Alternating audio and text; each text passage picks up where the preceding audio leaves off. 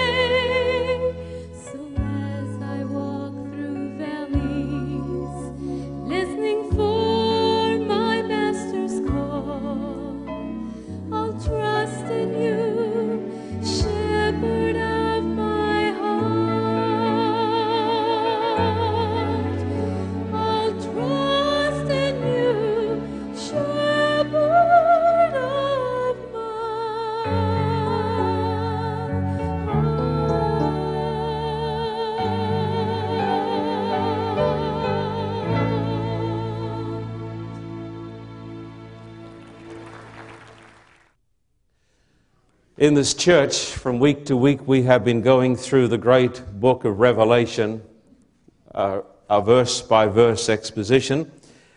And this series has been called Crisis. The book of Revelation is written specifically concerning the crisis at the close of the age. And today is the last in the series of the crisis. series, the last of the crisis series. The topic today is heaven on earth. Yesterday, I attended a seminar that was sponsored by a Fuller Seminary, which was outstanding. Last night we stayed in Pasadena, and while I was in Pasadena last night, I thought of a statement that had been said by the great skeptic Ingersoll. And I felt it was appropriate to use today, but I had none of my books with me. And so the statement I'm going to read from Ingersoll perhaps is the statement according to my translation. Ingersoll was the famous agnostic who became the great critic of institutionalized Christianity. It has been said that he was an atheist. He was never an atheist. But because of the corruptions of an institutionalized Christianity, because he saw that he was a great institution that claimed to be the bride of the Lamb while prostituting the truth of God, he became an antagonist of the visible church. He was an honest man and I think a good man. He was asked to preach at his brother's funeral, which of course would be a task for any person, but especially for a person who was an enemy of the institutionalized church and an agnostic. He said these words, if my memory is working correctly. Listen carefully to the words they're some of the most powerful, some of the most pathetic, some of the most wonderful words ever said. Standing beside his brother's coffin, he said, The loved and loving brother, husband, father, friend, died where manhood's morning had not reached the noontide hour and while the shadows still were falling towards the west. He had not passed on life's highway the stone that marks the highest point.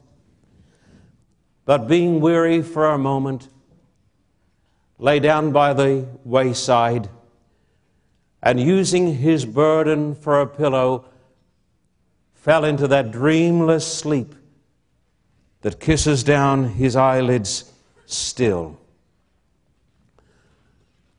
while yet in love with life and raptured with the world, he passed to silence and pathetic dust.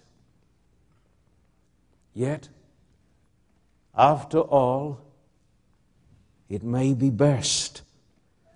Just as in the sunniest hour of all the voyage, while eager winds are kissing every sail to dash against the unseen rock, and in an instant hear the billows roar above the sunken ship.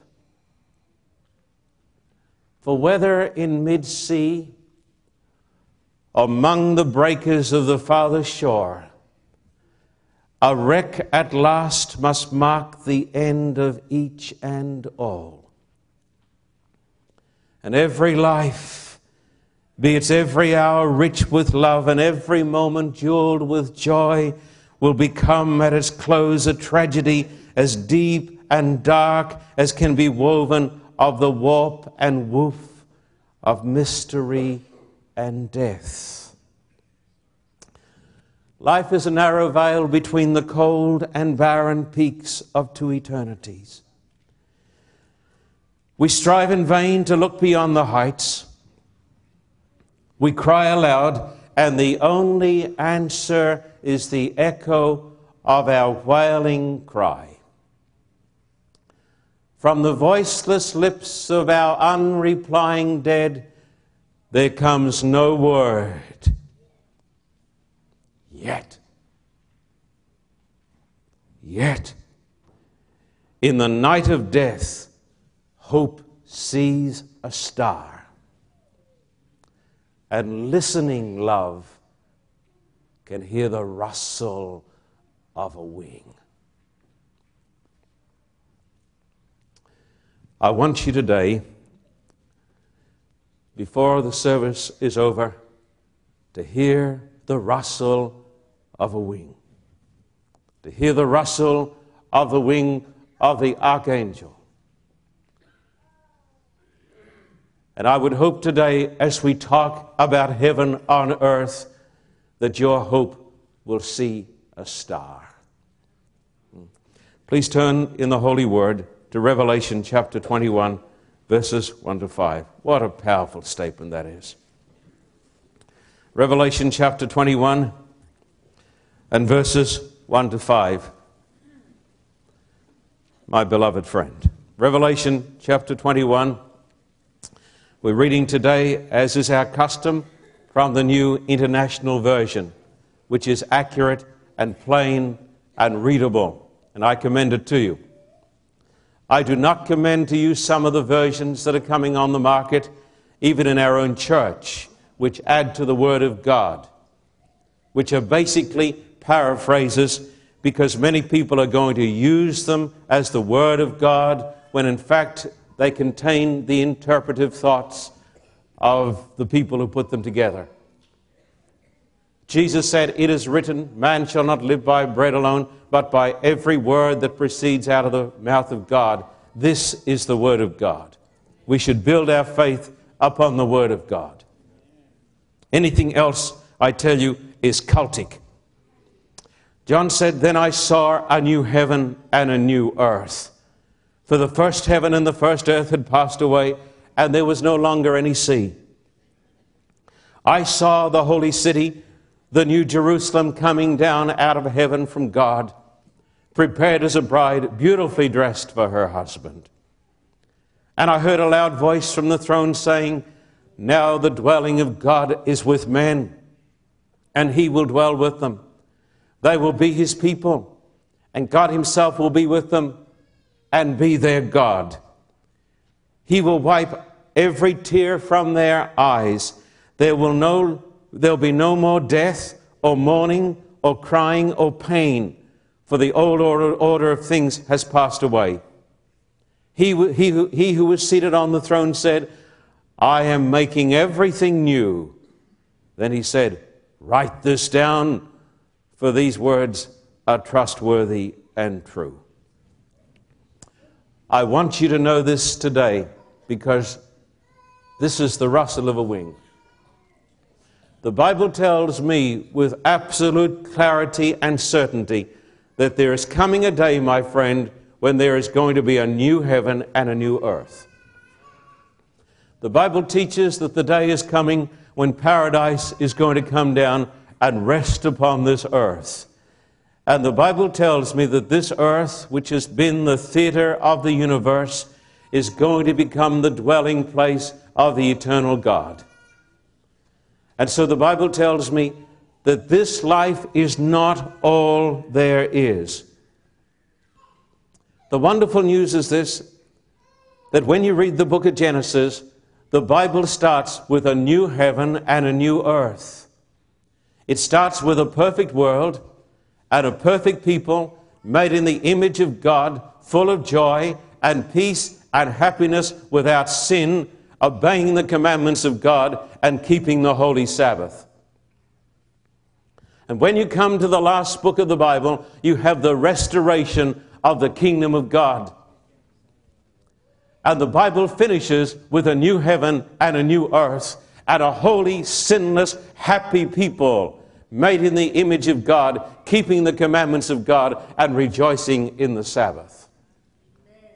And so the Bible tells us that in the night of death, hope sees a star, and listening love can hear the rustle of a wing. During the last few days, I have lost two precious loved ones in Australia. Loved ones who have for me the most tender associations. My Uncle Reg. When I was a boy of 15, I went into the northern part of Australia, into the tropics, into North Queensland, up to the Burdekin River. You know it, David. And Gaia. Do you know it? Well, David does. Mhm. Up from the little town of Ayr 40 miles up the Burdekin, where the crocodiles were in those days. And to raise, and still are. hmm And to raise money to go to Avondale College, I worked for my uncle who owned a bulldozer business. And I drove a bulldozer for 16 hours a day, starting at 4 o'clock in the morning and finishing at 8 o'clock at night. Did this for about six months. Marvelous experience. In those days, thank God, we did not have a welfare system that turned people into slaves. I want to tell you the greatest blessing outside of salvation that God gave to me was the truth that work and manual work is noble. And if a person is afraid to work and get his hands dirty working, he hasn't been liberated. He is a slave to socialism. One of the greatest tragedies in America, Elder and Mrs. Curry, is how socialism has ravaged this great land. Since the days of Lyndon Baines Johnson, this country has spent $5,000 billion on welfare. And the cities are worse than ever in the history of the world. And we have taught people it is an honorable thing not to take care of their own and to bring children into the world and expect the state to take care of them. It is the greatest curse to the land of America. It is the greatest curse to any person who gets tied up with that system. You say it is a strong thing to say, I wish that every person here might be free and understand the dignity of hard labor and hard work. And when I was 15, I worked 16 hours a day out in the tropical sun. Got a good suntan. May find it hard to believe. and I worked for my Uncle Reg, who taught me the dignity of hard work. I worked for $20 a week, which in those days was not real bad money. But my Uncle Reg died a few, few days ago. Just after he died, my Aunt Molly died. A kind of person you would never have met who went to Albion Church in Brisbane. Generous, a wonderful aunt for a little boy to have because she had the capacity to hug people and to kiss them. When she was a young woman, her husband died and she was left to bring up the children. Something she did that was marvelous, and I can still remember it because she was doing it when I was a teenager. She took into her home literally hundreds of girls who had babies out of wedlock. And she protected them, and she loved them, and she took care of the babies. And she did it out of her own personal savings. And often she went hungry to feed the babies. She was a kind and a gracious and a wonderful person. I can think of my Aunt Molly only with the tenderest memories today. She was always happy and her door was always open. Fifteen years ago, she suffered a terrible stroke. And she never recovered, never spoke again. She was placed in one of our Adventist nursing homes, I think down at Sandgate, that area. And there she lived, or tried to live for 15 years. She could never communicate or speak to her loved ones. And a few days ago, she had another stroke, and mercifully, she died. The last 15 years of her life were filled with suffering. And as one stands and looks at a person like that who was once a young, beautiful girl and sees the end result, an emaciated figure of 50 or 60 pounds, living a hell, one asks the question what is the purpose to the mystery of life? One cynic spoke about that dumb thing that turns the handle of this vain, frivolous show. talking about God and talking about that dumb thing, that thing that doesn't feel. But the Bible teaches that the hand that turns this world is a hand that was nailed to the cross and who loves us. The Bible teaches that there is a purpose to existence, and there is purpose to, to existence, my friend, because Molly and many others like her are going to wake up in heaven. Is this all there is? The Bible says, God says, write it down, John, because these words are what? Hmm, come on. God said to John, Write it down, John, because these words are true and faithful. Did you know that the politicians in Washington now are discussing will they fulfill their campaign promises? And some people are saying, why should they be discussing it? And the reason that they're debating about it is because it has become today almost normative behavior in the world not to fulfill your promise. That a person can make promises and say things, but nobody expects him to say, Listen to me. The mark of a Christian, let us not talk about the politicians or the way that the world does business, but when a Christian does business, his word is sufficient. You do not need an attorney, my friend, between Christians to work out a contract, though today it seems as though it is necessary because a man's word is no longer binding. And this shows the demoralization of humanity. The Bible says that those who tell lies and who break their promises will have their part in the lake of fire. But the Bible tells us that our God always keeps His word. All of the promises of God in Christ Jesus are yes and amen.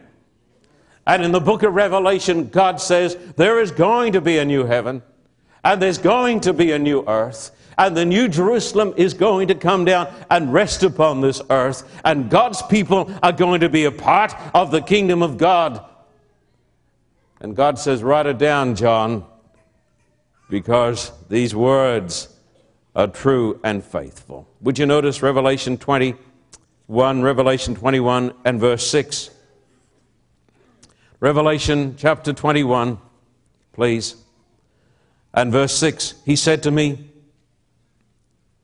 It is done. I'm the Alpha and the Omega, or the Omega, the beginning and the end. To him who is thirsty, I will give to drink without cost from the springs of the water of life. The Bible tells us that this great and wonderful salvation is not given to the person who is self righteous, but it is given to the person who thirsts after the righteousness of God. And the Bible tells me that heaven and the kingdom of God and all these glories, all of these things are given to the person who is hungry and thirsty. You may say today, uh, Pastor Carter, I despair of ever being saved.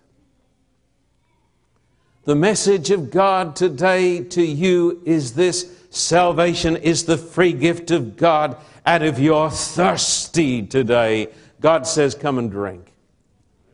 And God gives us justification and mercy and heaven, not because we deserve it, but because heaven is a gift.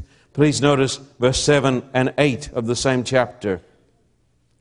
He who overcomes will inherit all this. So we're not talking about cheap grace that says, come to Christ and do what you want to do. He who overcomes will inherit all this, and I will be his God, and he will be my son.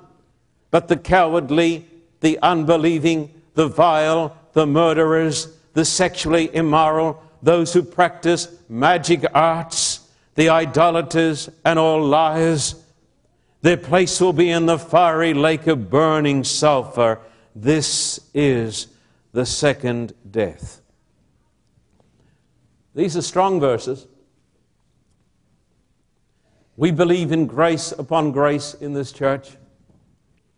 We do not believe that we can ever be saved by our works.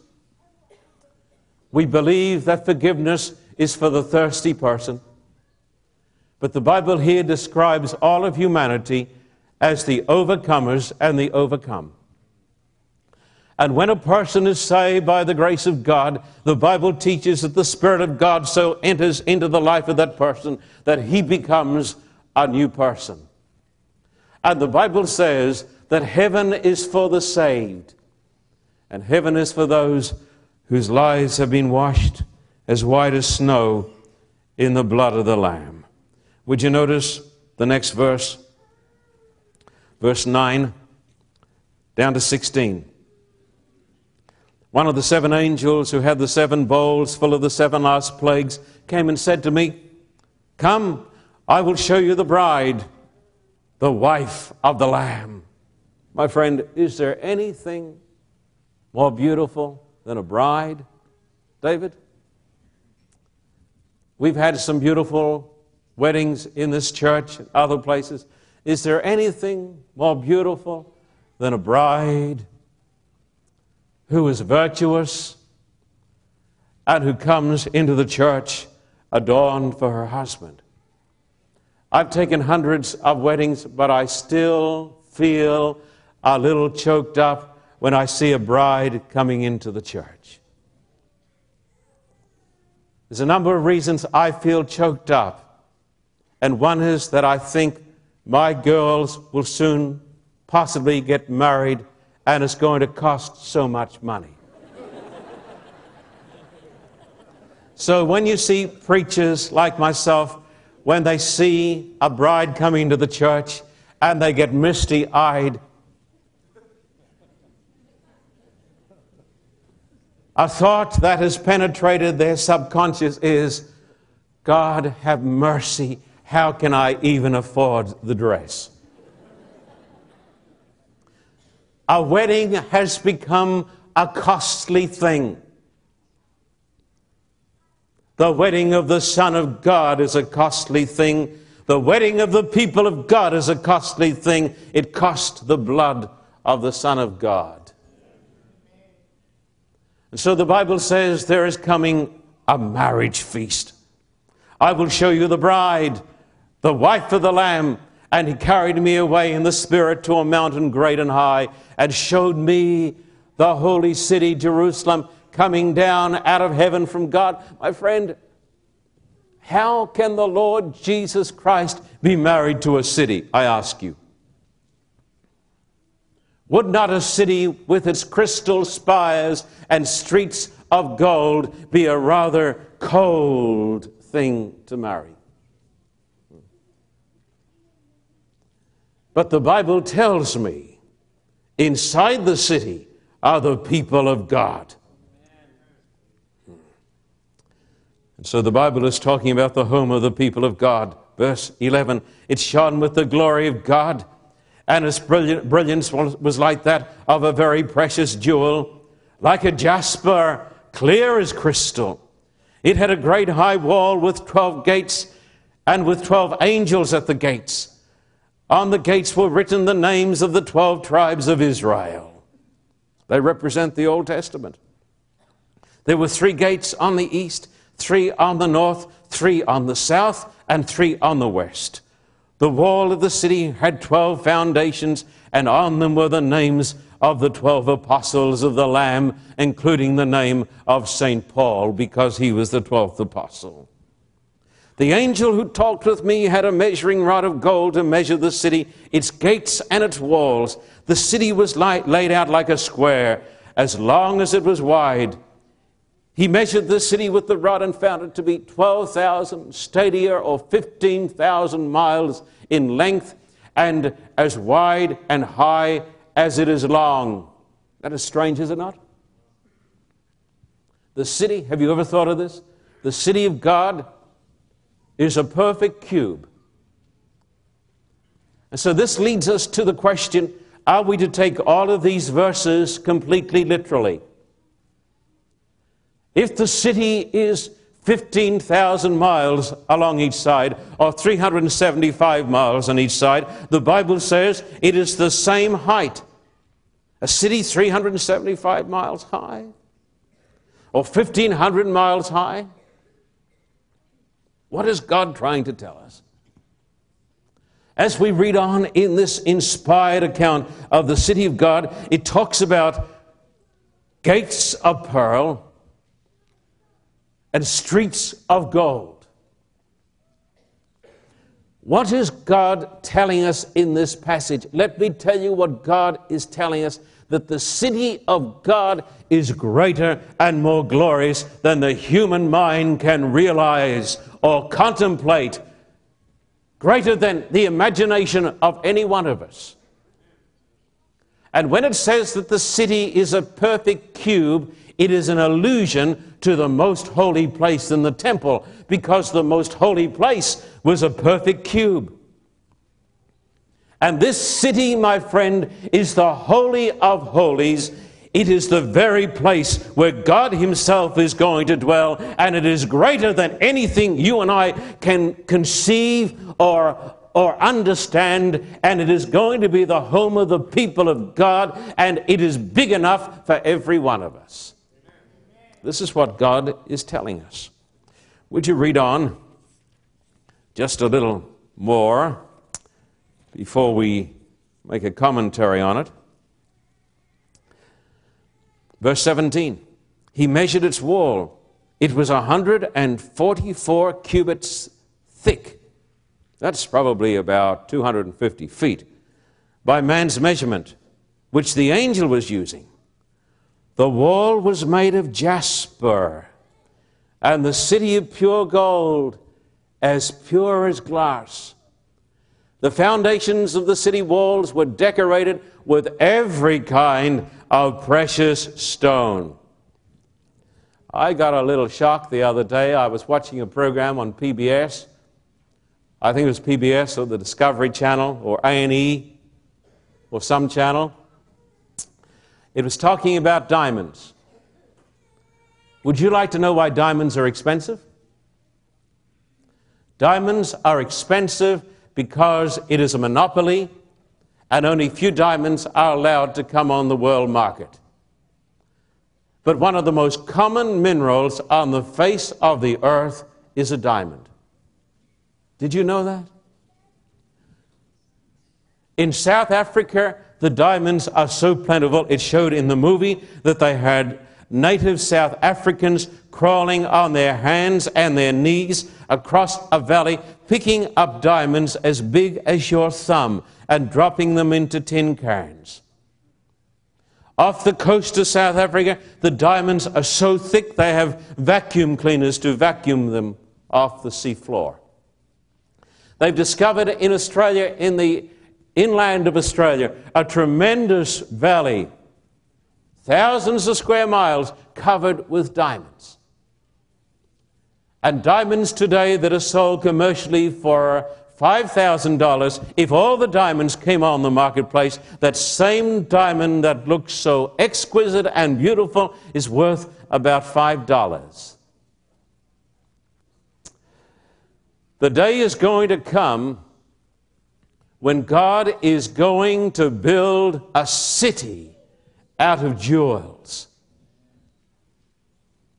Because God is going to give to the people of God everything that seems to be so precious.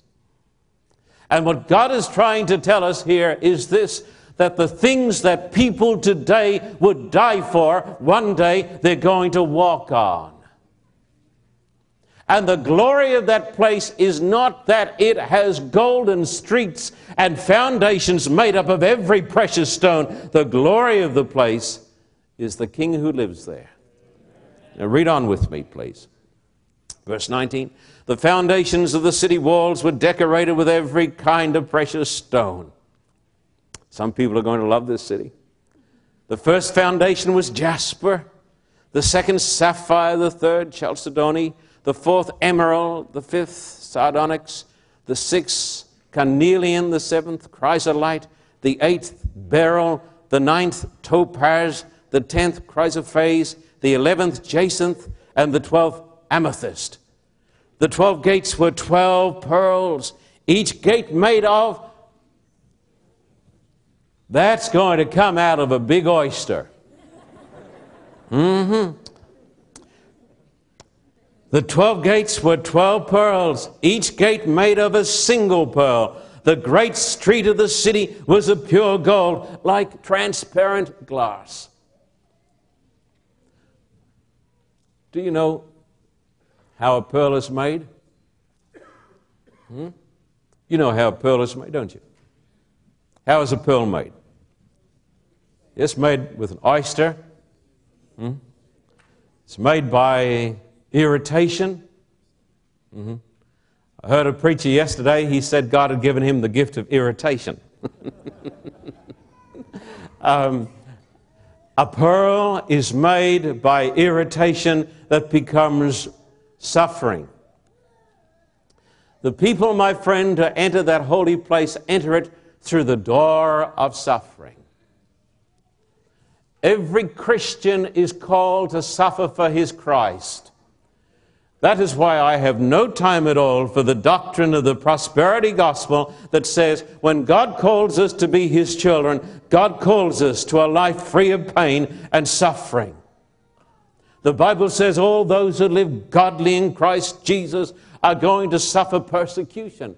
And the Bible says the gate into the city of God is through the pearl and the gate of suffering. And let me say this to every person here today. If you and I are not called to suffer for Christ, it is because we do not have true faith in God.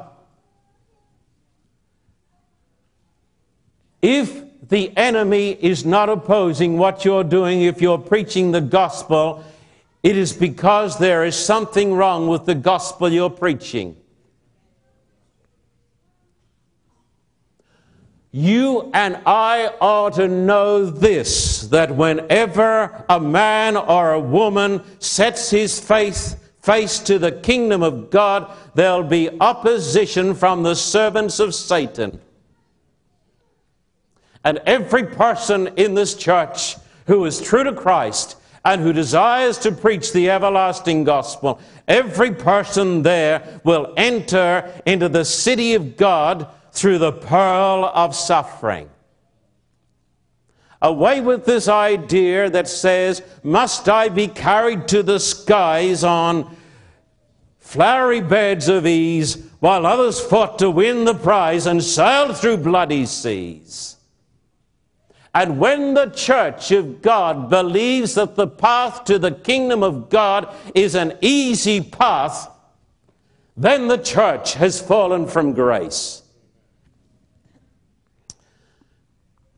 This is a city, my friend, which is reserved for those who are companions in the sufferings of Christ. So they go through these gates, and these gates are, made of pearls. Is it all literal? I think God is trying to tell us it's better than anything you and I can appreciate. Verse 22. People say, Do you understand all of this? No, I don't. But I do know that our God is going to do something which is a million times better than I'm hoping for. Mm-hmm. Verse 22, notice it in the Bible. I did not see a temple in the city. No temple in this city. There is no sanctuary in this city. Why is there no temple in the city of God?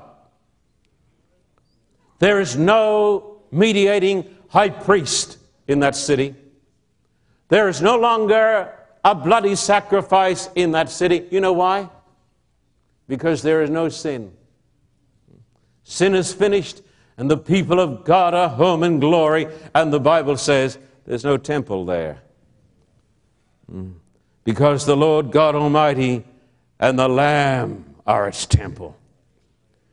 The city does not need the sun or the moon to shine on it. It doesn't say that it doesn't have a sun or a moon, but it says it has no need of the sun or the moon. For the glory of God gives it light, and the Lamb is its lamp. The Lamb is its lamp. The nations will walk by its light, and the kings of the nations of the earth will bring their splendor into it. On no day will its gates ever be shut, for there will be no night there. Why will the gates never be shut? In this world, people shut the gates. All of the cities, the ancient cities that had tremendous walls, they had those walls for one purpose, my friend, for the security of the inhabitants, to save the inhabitants from the wicked people outside the city. But the Bible says this city has got 12 great gates, but the gates are never going to be closed. Why? No crime. Yeah. No people buying guns. Won't need a police force. None of those things because there's going to be no more sin. So the Bible says the people of God are going to enjoy a perfect security. Verse 26 The glory and honor of the nations will be brought into it. Nothing impure will ever enter it, nor will anyone who does what is shameful or deceitful, but only those whose names are written in the Lamb's book of life. This text tells me that there are only two paths that we can choose the path of holiness or the path of sin and deception. The Bible here talks about lying. I noticed when I was studying this, preparing the sermon this week, going through these chapters, I was somewhat alerted by the fact that lying is mentioned so often. It says, outside the city are liars. It talks about fornicators outside the city. It talks about idolaters, but over and over again, it talks about liars being outside the city. It seems to me that lying is a very pernicious and awful sin, perhaps one of the most deadly of all sins. And the worst thing, are you all listening to this? Because we live in an age of liars. We live in an age where people make promises but break their promises at the drop of a hat for financial gain. The Bible says the person who's going to enter into God's holy hill is the person who swears to his own hurt. When you and I have given an undertaking, we ought to die rather than lie. The Bible talks about those who live and who love a lie, and the worst fate that can ever happen to a man is to believe in his own lies. In his own lies. Did you know that millions of people today become pathological liars and they will lie and they believe that everybody else is wrong? and they are being persecuted, and the world is against them, and they believe that their lies are the truth.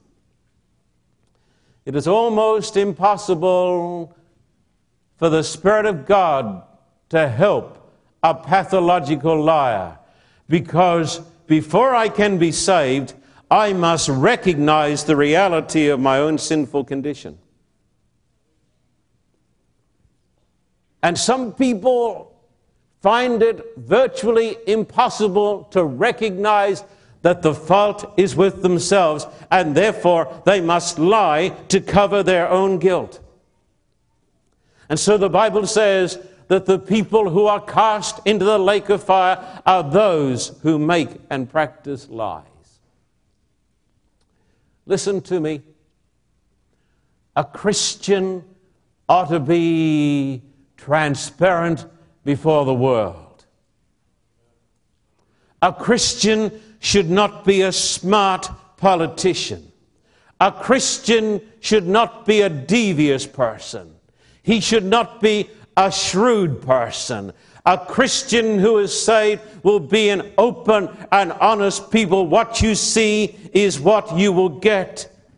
And even though that person is imperfect, covered by the blood of Jesus, he will enter into the gates, through the gates into the city.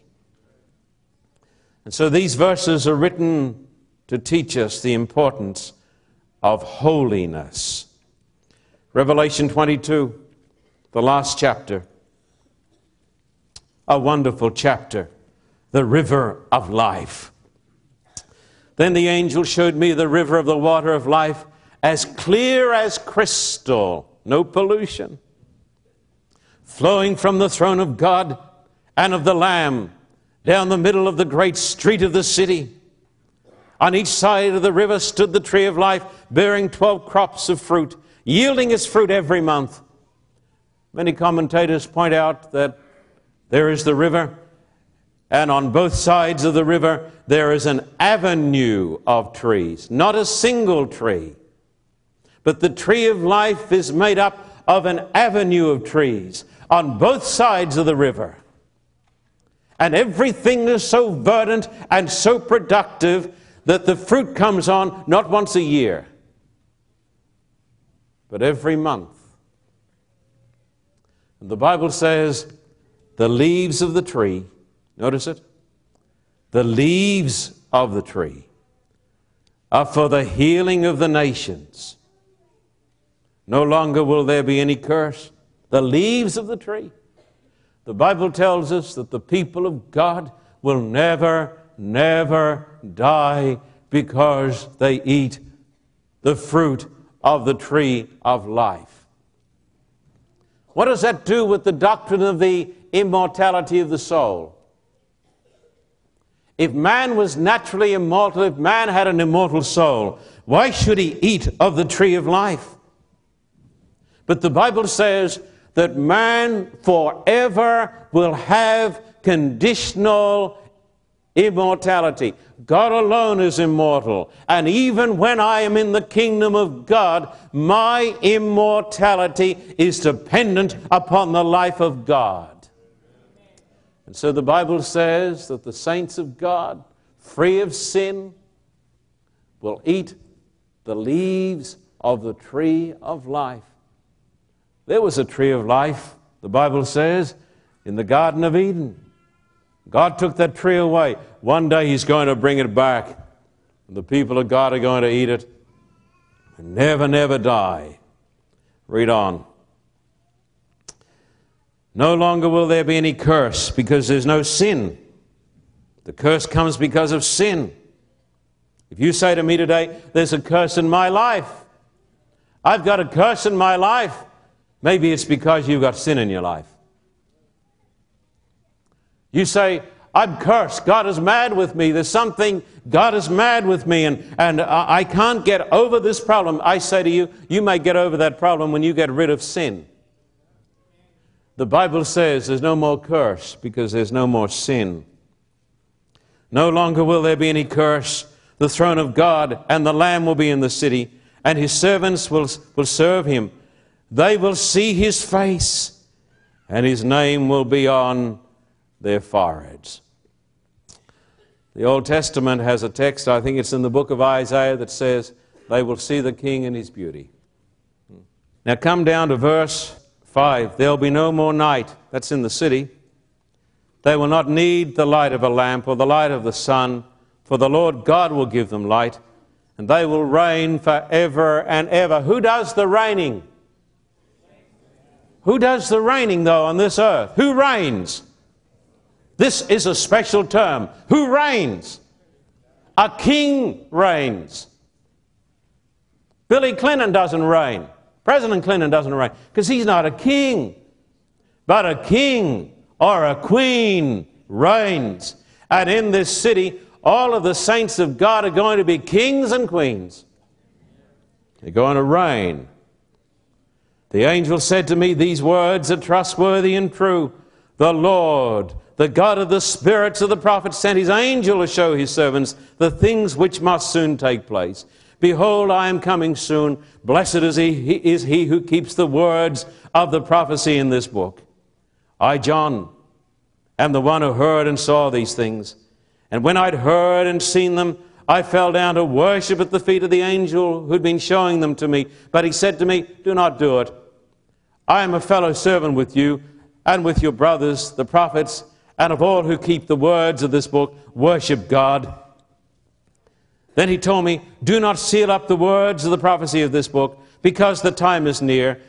And then it talks about the close of earthly probation when the door of mercy closes. Let him who does wrong continue to do wrong. Let him who is vile continue to be vile. Let him who does right continue to do right. And let him who is holy continue to be holy. The Bible says that before Jesus comes, there goes out a decree from the sanctuary of God that fixes for time and eternity the destiny of every living soul. Therefore, turn to God today, is the message of Holy Scripture. The day is coming when your destiny is going to be forever fixed. And that is why the Bible says, today. Verse 12 and onwards.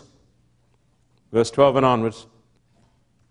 Behold, I'm coming soon. My reward is with me, and I will give to everyone according to what he has done. I am the Alpha and the Omega, the first and the last, the beginning and the end. Blessed are those who wash their robes. The old KJV that I love so much and have used all my life, it says, Blessed are those who keep his commandments. And that is not a bad translation because the people who have their robes washed will keep the commandments. Blessed are those who wash their robes that they may have the right to the tree of life and may go through the gates into the city. Outside are the dogs. That means the perverts, not literal dogs. Beverly says our dog's going to be there. It's a French poodle. Outside of the dogs, but it's talking symbolically. Those who practice magic arts, those who look at the astrology charts, those who go along to seances, those who play with the occult are going to be outside. Outside of the dogs, those who practice magic arts, the sexually immoral, the murderers, the idolaters, and everyone who loves and practices falsehood. This verse is not saying that murderers will not be in heaven, they will be. It is not saying liars will not be in heaven because they will. It is not saying that people who have practiced the magic arts of the occult are not going to be in heaven because they will be, but they'll be there because they've washed their robes in the blood of the Lamb and they've turned to God. You see? This is talking about the transforming friendship of Jesus. Now, I want you to notice uh, this other verse, verse 16 and onwards, the last words of Holy Scripture that contain an invitation, a warning, and a promise. Now, because we've come to the climax of this great and marvelous series, we're going to do something special. We're going to stand and read together verse 16 down to 21. The last warning, the last invitation, the last promise of Holy Scripture. And this finishes the canon of Scripture. My friend, here finishes the final authority in the church. This is the end of the canon of Scripture. What we cannot establish in Holy Scripture, we ought to let lie. We do not turn to other writings, even though they be precious. The Word of God is sufficient for everything we need to know of importance. It is the mark of a cult and a heretic to add to the Word of God. Do not add to the Word of God, do not take away from it. We're going to read verse 16 to 21 in unison together. I, Jesus, have sent my angel to give you this testimony for the churches. I am the root and the offspring of David and the bright morning star. The Spirit and the bride say, Come. And let him who hears say, Come. Whoever is thirsty, let him come. And whoever wishes, let him take the free gift of the water of life. I warn everyone who hears the words of the prophecy of this book. If anyone adds anything to them, God will add to him the plagues described in this book. And if anyone takes away from the, this book of prophecy, God will take away from him his share in the tree of life and in the holy city, which are described in this book. He who testifies to these things says, Yes, I am coming soon. Amen. Come, Lord Jesus. The grace of the Lord Jesus Christ be with God's people. Amen. Continue to stand. The last word of sacred scripture, a promise, a warning. God says, Don't add to my word. Don't set up any other authorities. Don't tamper with the sacred canon of scripture. A dreadful warning. Then there is the great promise He who is thirsty. It doesn't say he who is wealthy and he who is righteous, but the Bible says he who is thirsty. Let him come. And the, and the Bible says, then let the person who's invited, who's heard the good news, let him say, Come. And the Bible says, Jesus says, let him take the water of life freely.